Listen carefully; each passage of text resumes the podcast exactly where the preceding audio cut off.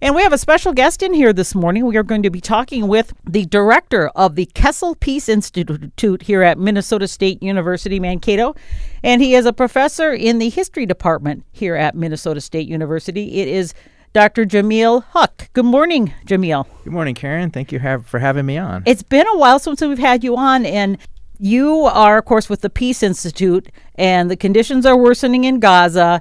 And so you've been hearing from other faculty members that they don't know enough about the situation to form an educated opinion. So you're going to be holding a lecture tomorrow at 4 p.m. at the Trafton Center, room uh, 124. I think that's a big hall, isn't it? Yeah. So a lot of people can come. And you're going to, you want anybody to come who wants to know more about this and I'm just going to read from your, your note here. It says, while doing your PhD at the City University of New York, you were fortunate to be able to take classes at New York University and Columbia concerning Palestine. And you also write and research about the way Palestine is portrayed in world history textbooks. And you have a degree in modern Middle Eastern history. You are the director of the Kessel Peace Institute, and you are committed to silently protesting on campus this week from 12:30 to 1:30 daily and anyone is free to join you. They'll be in front of the Centennial Student Union or by the dining hall. So, with that, I think a lot of people maybe don't understand what's going on. So, I'm glad to have you on the show. Let's talk a little bit why you decided the need to have this session for tomorrow that I assume the public is welcome to. Absolutely. Yeah, All right. Everybody's welcome. I will say, though, as somebody who does not spend a lot of time in Trafton Center, that it seems like a maze to me. so kind of if you are coming to the event, please come down early. I'm going to give myself like a half an hour to find the room because I've never been in that room before. It is a maze, kind of, yeah. Yeah. So, I mean, all the buildings are, but Trafton especially. So, give yourself some extra time and come on down. We're going to, I'm going to try to keep myself brief. This is a challenge for historians. As you know, we like to talk. So, if you're like, well, what happened yesterday? Historians will generally say, well, let me tell you about what happened 400 years ago. Well, right, because history, I mean, history goes on forever. So, in a nutshell, what have you been hearing from colleagues and the concerns and give us a quick background if that's even possible to do in a, you know in a nutshell to help sure. us understand because I think a lot of people are with like me are curious to help us understand it. Sure. Yeah, I, have heard from a lot of fellow faculty members, mm-hmm. uh, from students, from people in the community that they really don't know a lot about uh, what's going on in Israel and Palestine right now, and they're interested to learn. And I actually, not to uh, uh sound uh, hubristic, but I am probably the most qualified academically in southern Minnesota to talk about this because of my modern Middle East degree and also studying uh, Palestine with Professor Zachary Lockman at NYU, who is a, a, legend in the field. Zach, if you're listening, which is incredibly improbable, being that you're in New York right now, uh, thank you for your class back uh, uh 15 years ago. Um, what's going on in uh, Israel and Palestine is a complicated situation. Right. But the simplistic nature of it is that number one, both sides are human beings.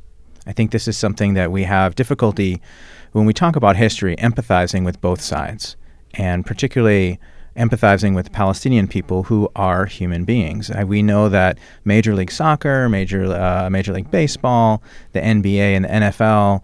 Uh, Starbucks and several American corporations, the United States Congress have all issued uh, statements of support for Israel and the people of Israel, but people have been reluctant to acknowledge that the people of Palestine are suffering too. So there were some horrific attacks by Hamas on October 7th, and in response to that, uh, there has been a prolonged siege on Gaza, and many people have died, and it's very much a fluid situation. And what prompted this on October 7th? I mean, I guess seemingly things were kind of just going along eh, per normal, whatever that is to be described as. Yeah, I, I so I have I have a two hour lecture that I give in my classes. All right, we don't have that much this, time, but and I'm gonna I'm gonna keep myself to a half an hour at the actual okay. event. But in in, in a nutshell, this this problem is presented as an intractable problem that's driven by religion, and what the message that I want to deliver to my audience is that this is not an ancient problem. This is a modern problem. It has its root, real roots in 1948, um, and it is solvable. It's a nationalistic problem two people, two nations claim the same territory, and they are willing to fight over it and the international community is willing to stand back and watch them fight. My main hope is that at some point the United States will. Honestly, I have faith in the United States. Call me uh, a pie-eyed optimist, but I think that the United States is the right person, the right people, the right power to solve this situation. So we're hoping that the United States will say, look, uh, this back and forth is just uh, unsustainable. It just kills people. War is always wrong. Violence is always wrong. And we are here not to support overwhelmingly one side, but to come up with a fair and equitable solution. Um, and I think that's possible. I think we were actually really close in 1993, post Oslo Accords, um, and that got derailed. But humans are humans want peace. Peace is the natural state of being, and, and war is not. So, uh, you know, there's been an ongoing conflict between uh, the Palestinians in Gaza and Israel. Israel controls everything that goes in and out of Gaza and has these this has happened actually four times in the last 15 years or so so it's not anything that hasn't happened before just the scale of it seems much bigger this time What was 1948? You said that was kind of the when it started.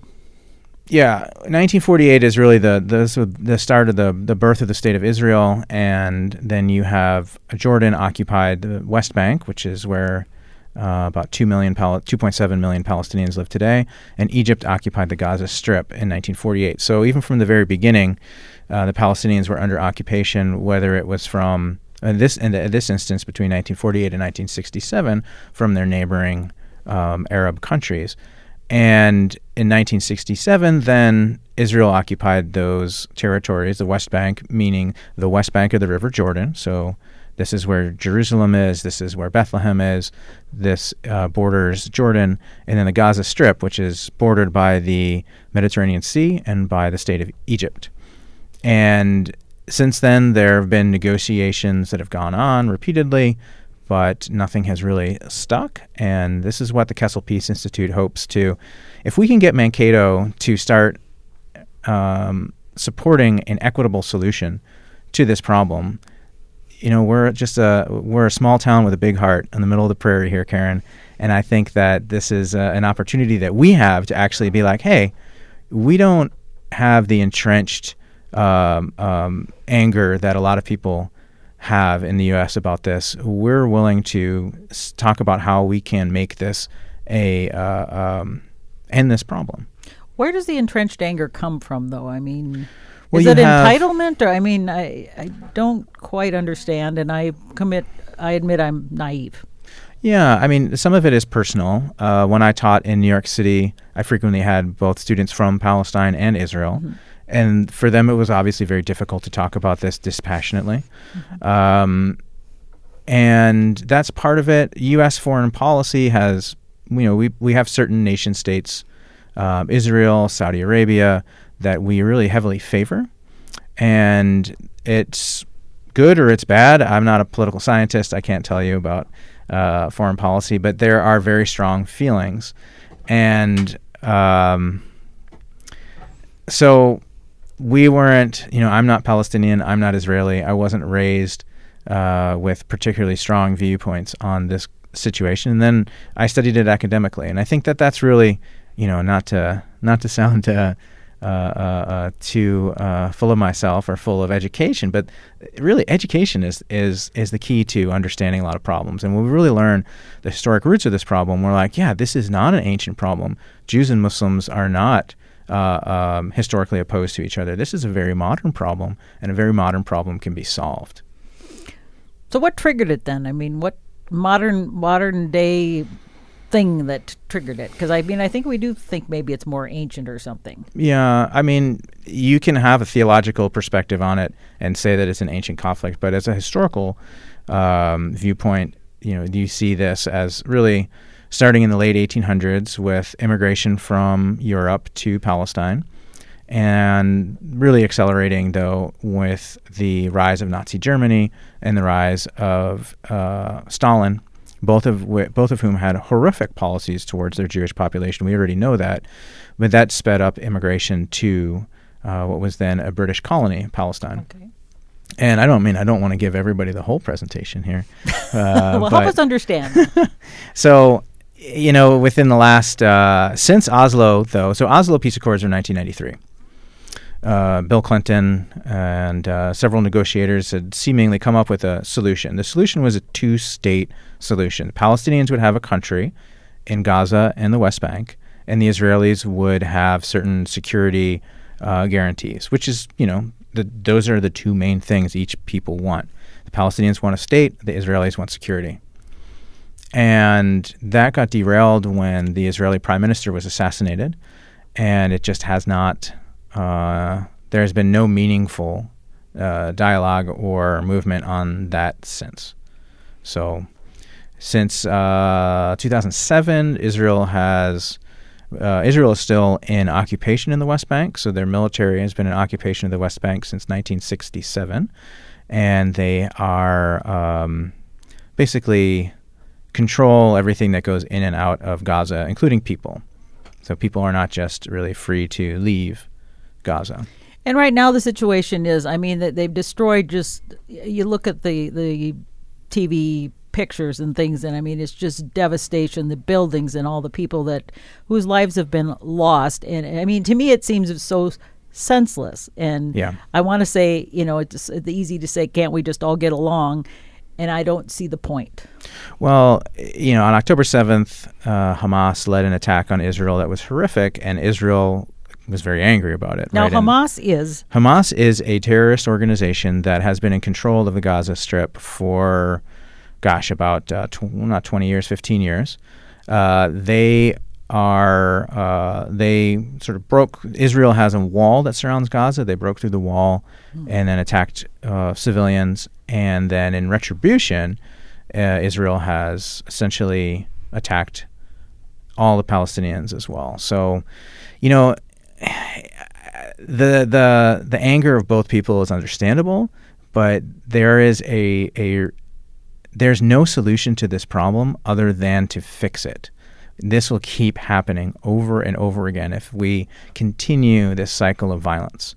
And you know, at this point, the United States has a lot of ability to sway the situation, and I think the United States needs to stand up and say, "Look, this has to be solved. We can't keep doing this every five years." I mean, people are going to say, "Is it just throw money at it?" I mean, I don't. I, I don't think that that you know people just want to keep saying, "Well, we- got our own problems here at home. We don't want to just keep throwing money at things." Yeah, I think I think the real issue is that people need to hear what each side wants, right? And I don't think Americans understand that in 1948, uh, 700,000 Palestinians were made refugees.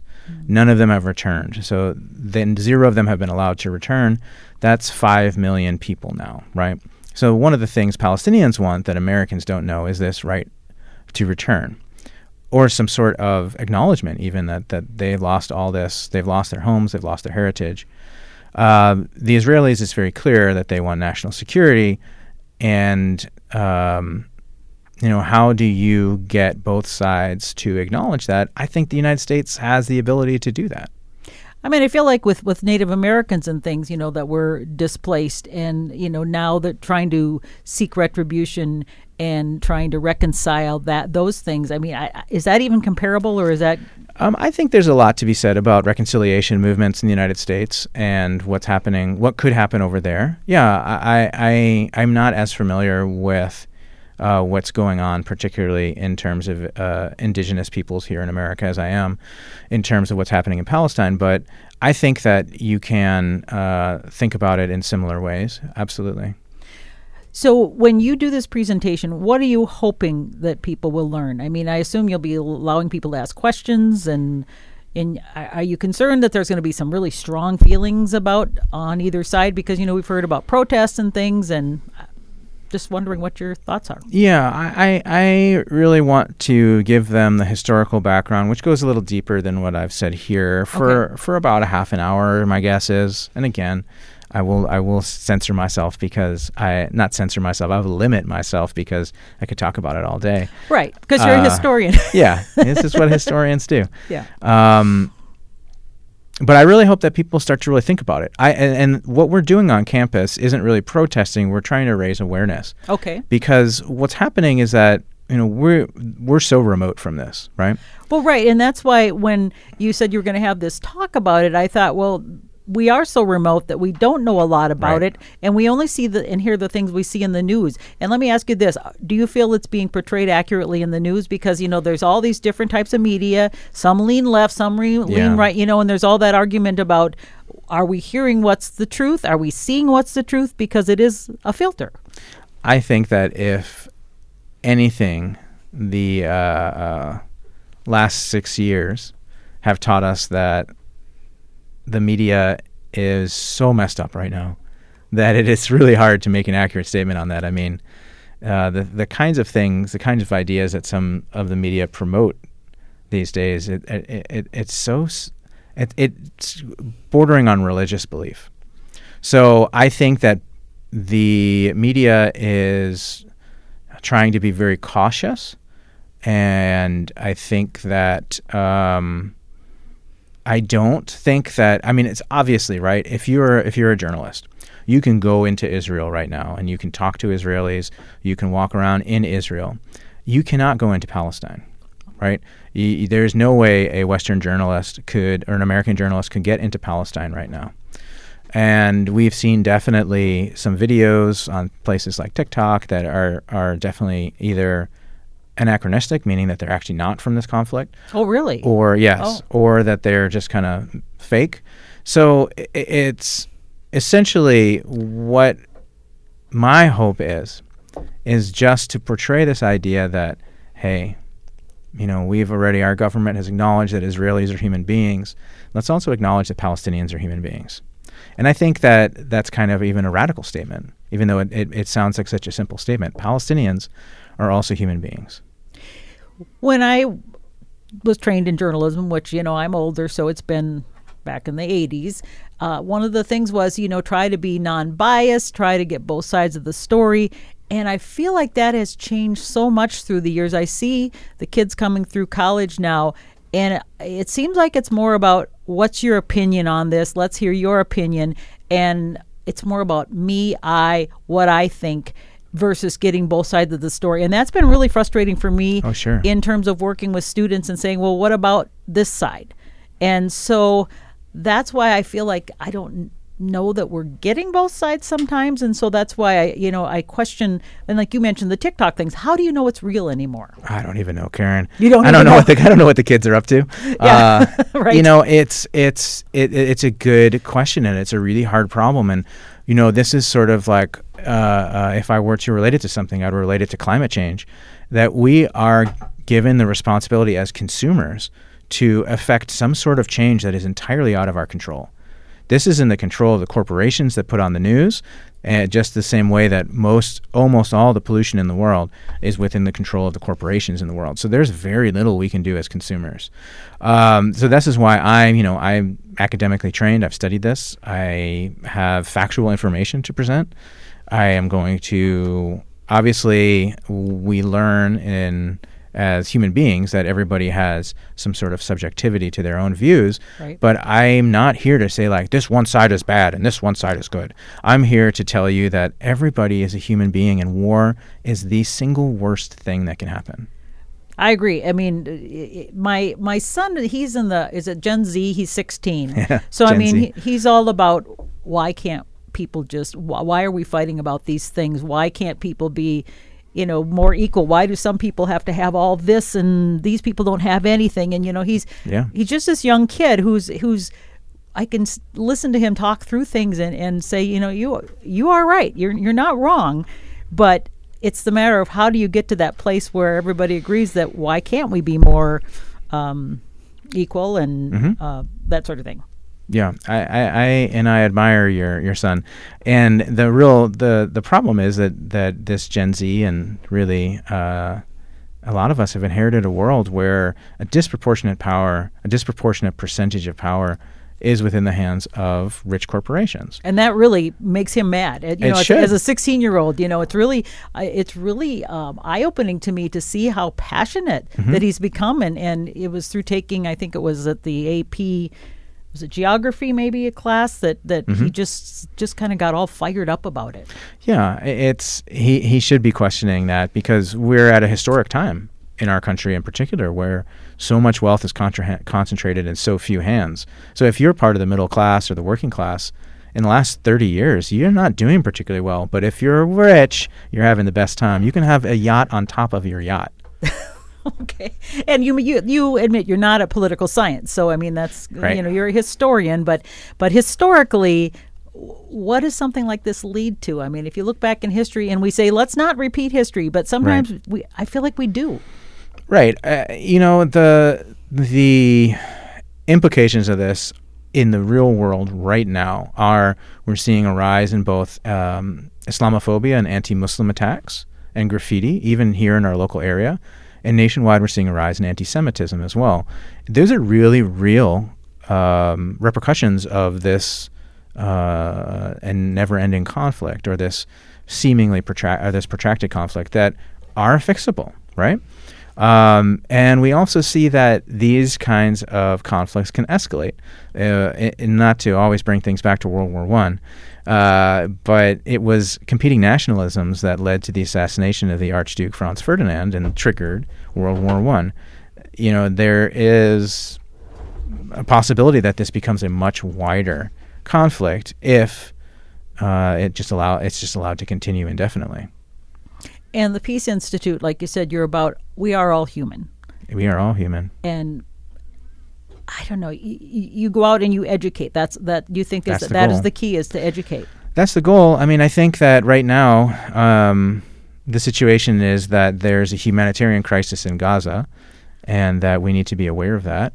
Um, But how can you get through that? That's the thing that bugs me too. Is like these people are not without food, they're without water, and all these things, but you can't help because it's there's these these things that don't- allow you to do that. Right, we can't help right now, actually, and it's not. You know, Israel has cut off supplies to the Palestinians, and Egypt has cut off supplies to the Palestinians um, in Gaza, and this is why I think we need to start having a frank and open discussion about this. It's really hard for us as Americans to talk about a lot of things, talk about abortion, talk about gun control.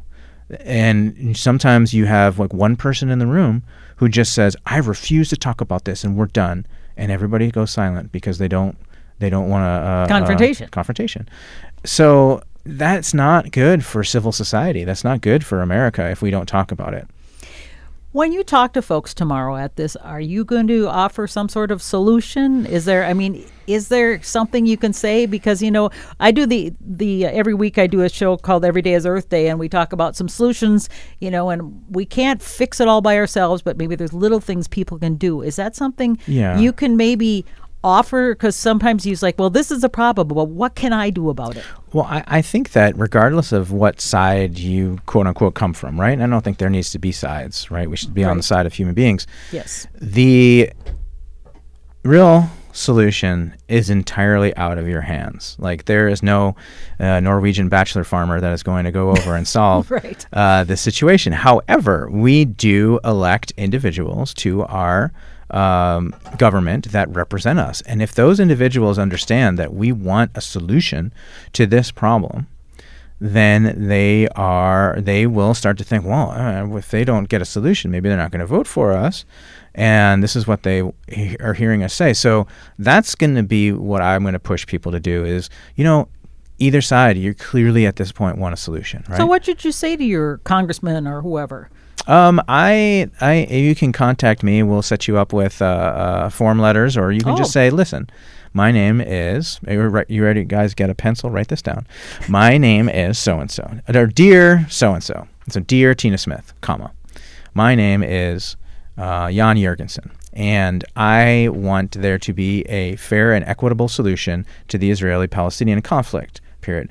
I am not a uh, and diplomat, so I do not understand what that is, but I would like to see the United States press for a diplomatic solution to this problem. Period. Best, Jan. So simple as that. Simple as that. Wow. Okay. Well, we want to let people know again that the public is welcome, that uh, Dr. Jameel Haque will be doing a presentation, a special presentation on Thursday, which is tomorrow at 4 p.m. in the Trafton Center, room 124. Yep. and um, it's free. It's open to the public, and he, you're a historian, and this is your area of expertise. And so, you know, I'm sure people can ask questions, and if you don't know, you'll probably be able to look it up or get back to them. Um, Absolutely. Yeah, and you are also with the Kessel Peace Institute, whose mission is To promote peace and social justice in Mankato and beyond. so it makes sense that this is uh, one thing Absolutely. you're doing because you've been gone for a while, hadn't you? Been away. I was in sunny Santa Barbara for the last year, Doing- and were you on a? I was on sabbatical. What What were you studying or doing? I wrote I wrote a book about uh, the United States and the Middle East during World War One. Oh, you did. Okay. and I was a visiting scholar in New Zealand for a month. And I walked on the beach and picked up many uh, wonderful specimens of quartz, uh, carnelian, uh, citrine, uh, and swam in the ocean. I swam every day, Karen. It was amazing. Good for you. It's good to be back in Mankato, though. Yeah, in the winter. Uh, I, I'm just curious. When you go on a sabbatical like that, d- does anything you know you're away for from kind of your everyday duties? Mm-hmm. Is there anything that came to you that you brought back with you that you're going to apply here in terms of um, ideas that might be useful for the Peace Institute or even your history? Yeah, I actually, when I went to New Zealand, I went to the National Center for Peace and Conflict Studies in Dunedin, which is way down on the South Island, and I talked to them about, you know, generally what they do for events and also their curriculum. There, are, you could do a peace studies curriculum.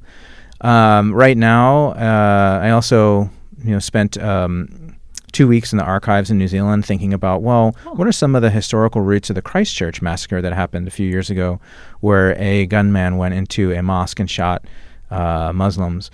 So I delved into their archives to see what their policies have been historically, and I'm, you know, the way things work out. The the book that I wrote was based on research I did about six years ago.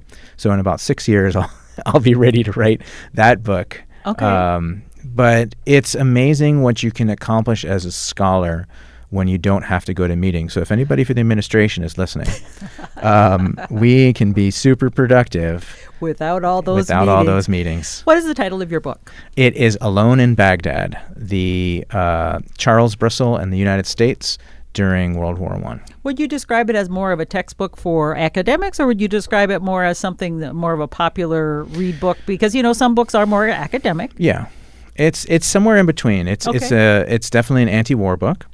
Um, it talks about Charles Brissel, who was a native of Brooklyn, New York, who arrived in Baghdad in 1914, just for the start of World War One, and he was there until his death on October on Halloween Day in 1916. And he really advocated for humanitarian causes uh, for stranded foreign nationals, British Indians, uh, people from Italy that were stuck for dur- during the war, and you know it, it's an instructive book about what one man can do when uh, and with limited resources and pretty much all alone. Okay, sounds very It's interesting. gonna. I hopefully. I think. I think it's gonna be a page turner, but I don't know. I'll, I'll get you a copy, Karen. you should, can- and you know, because what I like to do is before I interview someone about a book, is I like to read it first. yeah. And that always helps me out. We have been talking with Dr. Jameel Haque, who is the director of the Kessel Peace Institute and a history professor here at Minnesota State University. And again, the public is invited to his talk about the conditions worsening in Gaza and just knowing more about the situation to form your own educated opinion. It will be tomorrow, 4 p.m. in the Trafton Center, room 124. I assume they have right. to par- park in the uh, sunken lot. I know it costs something, but Yeah. Ah. because otherwise in campus you don't want to get a ticket. So Gosh, I, you know, it's it's It's tough. Administration, if you can hear this too, we work here. Why do we have to pay to park here? well, you Um, know, there's always that upkeep. Yeah, I, I never th- I never think about parking. That's why i- if it was at six o'clock, I think no six thirty is yeah, then it's when it's free. parking. But so so you might have to. It might be an issue. Yeah. So if you're coming with others, you might want to carpool, and you Yeah. can go in that sunken lot, and it does cost something. I don't know what because I. four dollars the first hour, two dollars every Yeah. additional hour. So I mean, otherwise it's free except for parking, or if you want to ride your bike, there you go. Take your chances too, and maybe uh, the the people won't ticket you.